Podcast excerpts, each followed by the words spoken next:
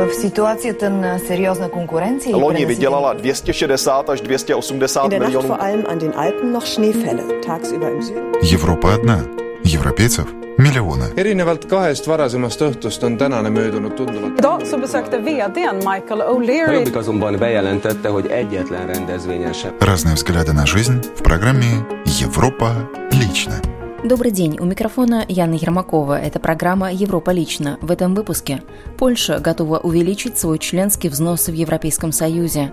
Фиктивные браки в Чехии участились. Будапешт получил титул спортивной столицы Европы.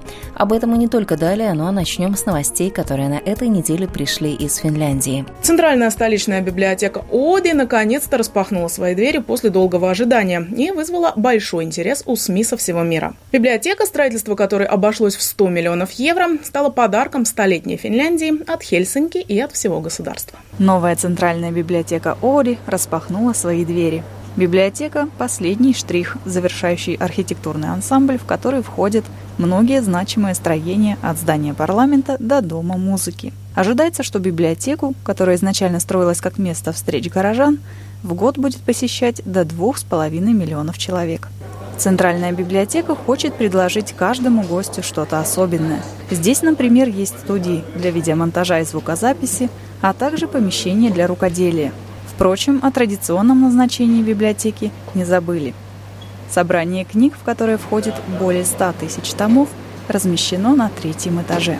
Новая библиотека вызвала большой интерес у международных СМИ, в том числе благодаря своей архитектуре, но также и потому, что она ломает стереотипы о том, какой библиотека должна быть. От новостей Финляндии к новостям Чехии. Фиктивные браки в Чехии участились. По данным Национального центра по борьбе с организованной преступностью, можно предположить, что в Чехии существует рынок невест, готовых на заключение фиктивного брака с иностранцем исключительно ради материальной выгоды. Специалисты центра предупреждают о росте числа смешанных семей, изначально существующих только на бумаге, а не в реальности. При этом эффективной методики выявления данной практики нет. Полицейские также сталкиваются с рядом случаев, которые касаются заведомо ложных союзов чешек с жителями туристических областей Северной Африки, которые стремятся любой ценой проникнуть в Европу. Во многих случаях речь идет о лицах, которые обязаны покинуть территорию Чешской Республики.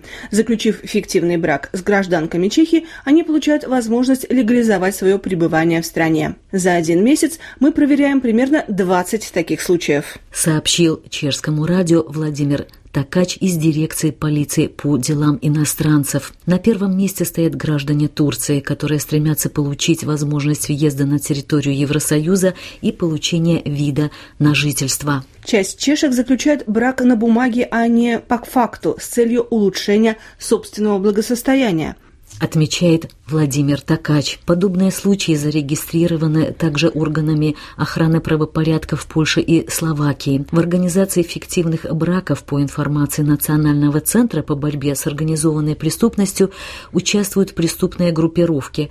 Браки регистрируются не только в самой Чехии, но и за рубежом. Доказать факт фиктивной регистрации супружеских отношений весьма сложно, потому что женщин не вывозят в принудительном порядке за границу, а наоборот платят им за подобные услуги немалое финансовое вознаграждение. Также эксперты Центра обращают внимание на участившиеся попытки русскоязычных криминальных элементов получить гражданство стран Евросоюза, включая чешское. В такой ситуации заключение брака с иностранцем из так называемой третьей страны попадает в категорию подозрительных, считают сотрудники некоторых некоммерческих организаций. Как сообщают многие молодожены, заключившие брак с иностранцем из государств, не входящих в Евросоюз, для получения разрешения на пребывание в Чешской Республике это синяя книжка «Резидентская карта члена семьи гражданина Европейского Союза», им приходится отвечать на неловкие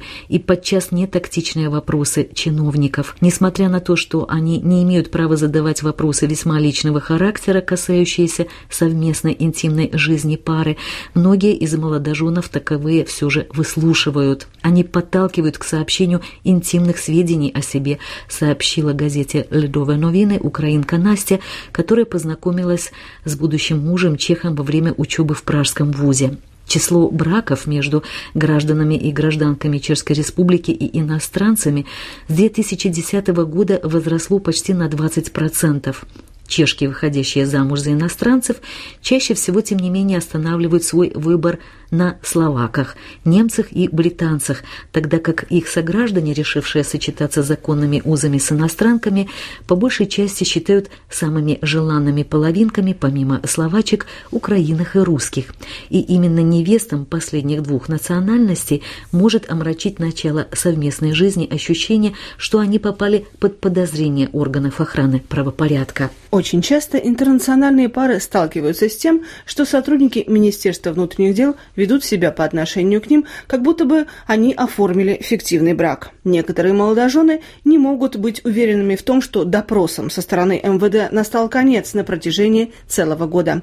В ходе допросов полицейские отдельно подробно опрашивают каждого из супругов о деталях знакомства, совместной жизни, в том числе о цвете и рисунке постельного белья, меню, приготовленном ими на ужин в последний раз. Потом сравнивают ответы мужа и жены. Наряду с этим сотрудники полиции по делам иностранцев иностранцев совершают неожиданные для супругов проверки по месту их жительства, в ходе которых они могут опрашивать соседей сообщила газете «Ледовые новины» Луция Дитрихова из Центра по интеграции иностранцев. По действующим правилам МВД должно принять решение о предоставлении права на долгосрочное проживание до 60 дней с момента подачи заявления, однако сотрудники не укладываются в сроки, предупредила Дитрихова. Она, как и ее коллеги, напоминает, что клиенты вправе сами решать, до какой степени раскрывать свою личную жизнь. По мнению некоторых социальных работников, Иностранцам из третьих государств рекомендуется все же в собственных интересах ответить на все вопросы чиновников. Из Чехии отправляемся в Польшу. Польша готова увеличить свой членский взнос в Европейский Союз. Об этом заявил министр инвестиций и развития Ежи Кайтинский. Этот шаг помог бы компенсировать убытки в евросоюзном бюджете после выхода Великобритании из ЕС,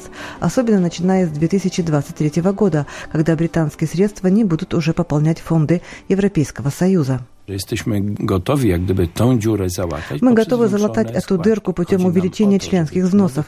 Речь идет о том, что новые приоритеты ЕС, которые были согласованы, являются для нас всех важными. Мы выступаем за то, чтобы миграционная политика и безопасность не финансировали за счет политики сплоченности. Финансованы właśnie kosztem polityki spójności. Из Фонда политики сплочения ЕС, который для Польши является очень важным, частично финансируются, среди прочего, инвестиции в инфраструктуру в странах Евросоюза, автодороги, железнодорожные пути, очистка сточных вод. Эти средства предназначены для стран-членов ЕС, национальный доход которых брутто не превышает 90% среднего национального дохода брутто во всем Европейском Союзе. В 2014 и в 2020 годах э, средствами из Фонда сплоченности, общая сумма которых составляет 63 3,5 миллиардов евро воспользуются Болгария, Хорватия, Кипр, Чехия, Эстония, Греция, Литва, Латвия, Мальта, Польша, Португалия, Румыния, Словакия, Словения и Венгрия. Вы слушаете программу «Европа лично». Продолжаем. Будапешт получил титул спортивной столицы Европы. Знамя передали представители из Софии. С 1 января в новой европейской столице спорта пройдут сотни бесплатных спортивных мероприятий. Знамя спортивной столицы Европы прибыло в Венгрию. Титул передали представители болгарской столицы Софии во вторник в Брюсселе. С 2001 года такой чести удостаивается один из европейских городов с населением, превышающим полмиллиона человек. Этот город должен организовать минимум 365 спортивных мероприятий в течение одного года. Вице-мэр рассказала, что спортивные события составлены таким образом, чтобы каждая возрастная группа смогла найти подходящий для нее вид спорта. Наши программы будут доступны доступна людям с самыми разными интересами и подходами к физической активности. Доступность означает и то, что за исключением церемонии открытия 1 января, за вход на которую будет взиматься символическая плата, все мероприятия будут бесплатными, заявила Александра Салая-Бобровницки. В следующем году Венгрия станет хозяйкой четырех чемпионатов мира, на которых можно будет завоевать квалификацию на следующую летнюю Олимпиаду. В апреле в Будапеште пройдет чемпионат мира по настольному теннису, впервые с 1900 1950 года. Затем померятся силами фехтовальщики, грибцы на байдарках и каноэ, а также пятиборцы. Кроме этого, здесь будут проведены игры еврейских спортсменов Макабиада. Но этим не кончается список крупных спортивных мероприятий, которые пройдут в Будапеште, поскольку в 2023 году венгерская столица станет хозяйкой чемпионата мира по легкой атлетике. Самое важное спортивное мероприятие в мире после летней Олимпиады и чемпионата мира по футболу впервые приедет в Венгрию. Премьер-министр Венгрии опубликовал поздравления на своей странице в соцсети. Виктор Орбан написал «Будапешт уже победил. Теперь очередь за венгерскими спортсменами». И завершим новостями Франции. Объявленный премьер-министром шестимесячный мораторий на цены на бензин не произвел на желтые жилеты ожидаемого впечатления. Французские издания считают, что движение будет продолжаться и расширяться. Фигаро отмечает, что к движению присоединяются крестьяне-лицеисты. Крестьянский профсоюз призывает присоединиться к манифестантам. По данным издания, 200 лицеев были заблокированы в минувший вторник, а профсоюзы призывают водителей грузовиков к бессрочной забастовке. Игра становится опасной. Французская провинция воспротивилась экологическому налогу на бензин и поставила исполнительную власть перед выбором отменить отменить налог или пойти наперекор требованию народа и налог оставить. Бунт против нового побора журналист называет бунтом против всей политики Эммануэля Макрона, против экзаменационной реформы, против побора с пенсионеров, против низких цен на закупки сельскохозяйственной продукции. Критика на власть обрушилась со всех сторон. Ее громко обвиняют в демагогии и в том, что она слишком далека от своих избирателей и потеряла чувство реальности. Автор статьи согласен с тем, что президент и правительство слишком поздно открыли глаза на происходящее в стране, и все же нет никакого оправдания погромам, которые были учинены в некоторых городах. В Париже, по мнению автора статьи, ситуация сложилась в близкой гражданской войне.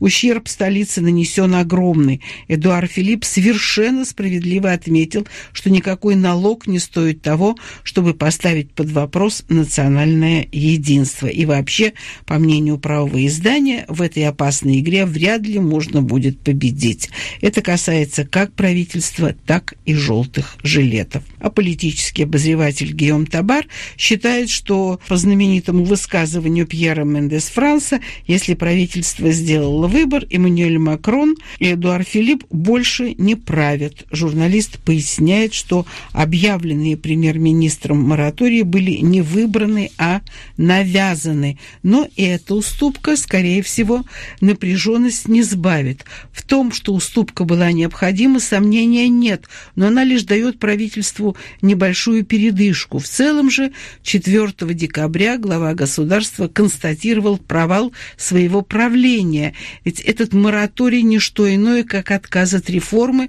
что, по мнению журналиста, ставит Макрона в ряд с его предшественниками. Неудачей Макрона Гийом Табар считает его неумение построить консенсус, создать солидное большинство, объединить вокруг себя опытных и компетентных людей. Желтые жилеты не только еще ниже опустили рейтинг президента, они, по мнению журналиста, повлияют и на проведение обещанных в предвыборной кампании реформ. Макрон больше не сможет сваливать все неудачи на своих предшественников. Теперь ему самому придется отвечать за свои действия. Начавшееся стихийное, быстро переросшее в серьезную силу движение желтых жилетов навело журналиста на мысль. Макрон уступил, чтобы передохнуть, или потому, что он уже на последнем дыхании. Либерасьон констатирует, правительство все оставило, но этого всего теперь уже недостаточно.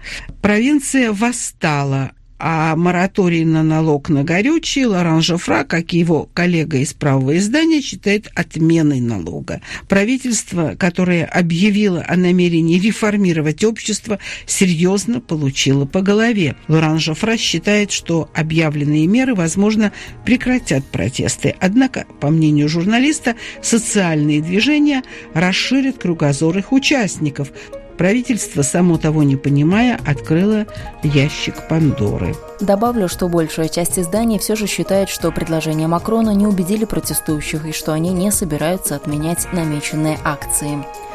Вы слушали программу «Европа лично». Сегодняшний выпуск подготовила и провела я, Яна Ермакова. В программе были использованы материалы наших коллег русских радиостанций и телекомпаний Венгрии, Польши, Чехии, Финляндии и Франции. Мы продолжим рассказывать о жизни европейцев ровно через неделю. До новых встреч!